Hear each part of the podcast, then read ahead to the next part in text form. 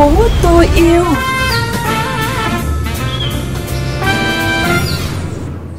Chào đón các bạn đến với chương trình Thành phố tôi yêu để cùng VOV Giao thông đến với những câu chuyện môi trường diễn ra hàng ngày ở thành phố của chúng ta. Trước tiên là những thông tin về môi trường đáng chú ý.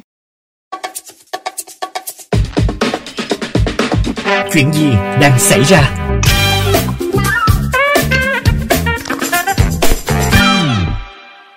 Ô nhiễm không khí đã quay trở lại Hà Nội và một số tỉnh miền Bắc trong vài ngày trở lại đây sau thời gian được cải thiện.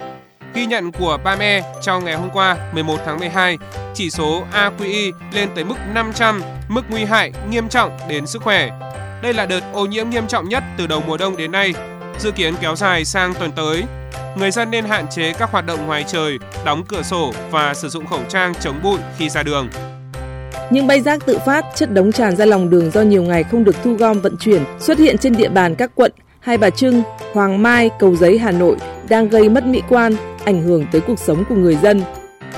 Thành phố Hồ Chí Minh đặt ra mục tiêu đến năm 2030 giảm 75% rác thải nhựa trên biển, 100% các khu điểm du lịch, các cơ sở kinh doanh, dịch vụ lưu trú du lịch và dịch vụ du lịch khác ven biển không sử dụng sản phẩm nhựa dùng một lần và túi ni lông khó phân hủy.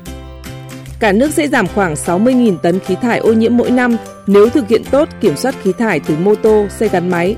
Theo đề án kiểm soát khí thải xe máy giai đoạn 2022-2023, toàn bộ nhóm phương tiện này đang lưu hành sẽ được kiểm tra với mức phí 50.000 đồng mỗi xe trên một năm. Các hộ nghèo và cận nghèo được miễn phí. Không phải chuyện đâu xa. Thưa các bạn, ý thức phân loại rác tại nguồn đang từng bước có sự cải thiện trong mỗi gia đình nhờ nhiều hoạt động thiết thực như hoạt động đổi rác lấy quà cùng các nỗ lực truyền thông.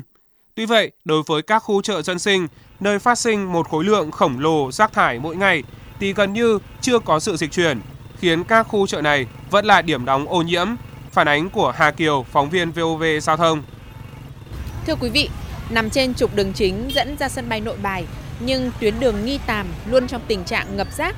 Dù đã được VOV Giao thông phản ánh nhiều lần, song tình trạng này tới nay không mấy thay đổi. Và cửa khẩu rác ùn ứ nhất lại là lối vào khu chợ Yên Phụ tại ngõ 108 Nghi Tàm. Cô ơi ạ, cho cháu hỏi ạ, nhất cận thị nhị cận giang sống gần chợ nhưng lại gần ngay khu vực đổ rác tại chợ này thì cô thấy sao ạ? Không ổn, mồi miếc bay vào đây kinh lắm, có đổ tràn lan ra đây. Làm sao mà đừng để cho đổ ai rồi trước mặt đô mà cửa của thủ đô mà đổ rác bừa bãi ra đây. Chỗ này không phải là cờ bãi rác, chỗ này xưa là có bãi rác đâu.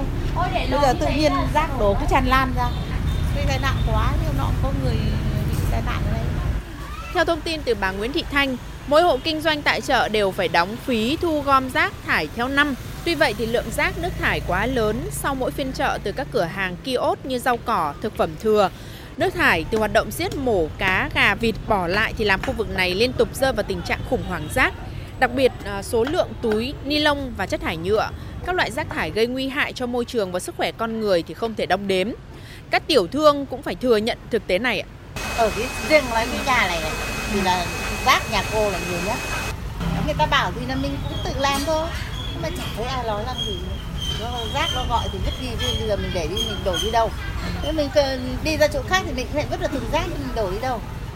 Ngày nào cũng có xe cẩu hai ba lần. Nếu mà một ngày mà chỉ cần từ sáng đến chiều mà không chở thì là nhiều luôn ựa luôn. Bây giờ hàng tàu hàng cỏ mỗi hàng một ít thôi. Cứ ra bỏ, bỏ tất cả một đống này là xe cẩu hết đi không phải phân loại. Theo quy định hiện nay thì rác hữu cơ và các loại rác còn lại thì sẽ được thu gom riêng biệt cách ngày.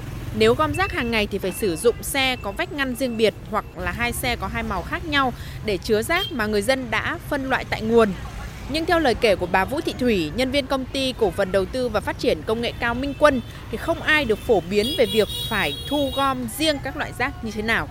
từ xưa đến giờ chợ là bao giờ cũng thế là nhiều rác hơn rau dưa và hoa quả là sản nhiều rác nhất sau đấy bắt đầu đến hàng thịt hàng cá một mình mình làm ở chợ này thì cứ đến giờ là người ta cho rác ra đấy. Chứ còn cái phân loại từng cái ấy một thì là nó chưa có trong công ty cũng như trong cái chợ này luôn. Quận Tây Hồ này cũng chưa có cái chương trình à, phân loại rác nó cũng là cái thói quen của từ từ ngày trước tới giờ là chưa chưa có cái ý thức phân loại. Từ trên xuống là chưa có. Chúng ta đã nghiên cứu nhiều giải pháp để hạn chế tình trạng ô nhiễm môi trường tại những khu vực chợ dân sinh nhưng chưa có phương án khả thi. Theo thống kê tại Hà Nội thì có tới gần 500 khu chợ từ kiên cố tới chợ tạm nhưng mô hình chợ dân sinh giảm rác thải nhựa mới chỉ được thí điểm tại một chợ duy nhất ở quận Hà Đông. Thêm yêu thành phố.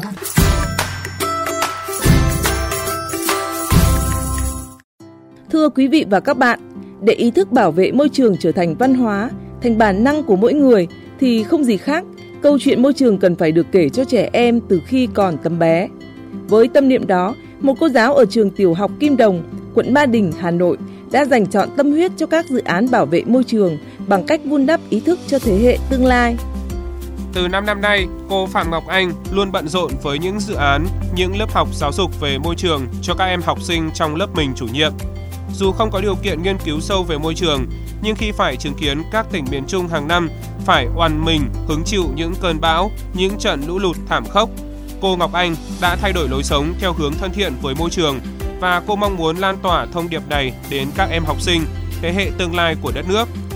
Không chỉ lồng ghép các kiến thức về bảo vệ môi trường trong các bài giảng, những tiết học trên lớp, cô Ngọc Anh còn liên hệ với các tổ chức phi chính phủ, tổ chức các lớp học trải nghiệm có sự tham gia của các chuyên gia môi trường hàng đầu, giúp các em học sinh hiểu được vòng đời của rác, vì sao trái đất lại nóng lên?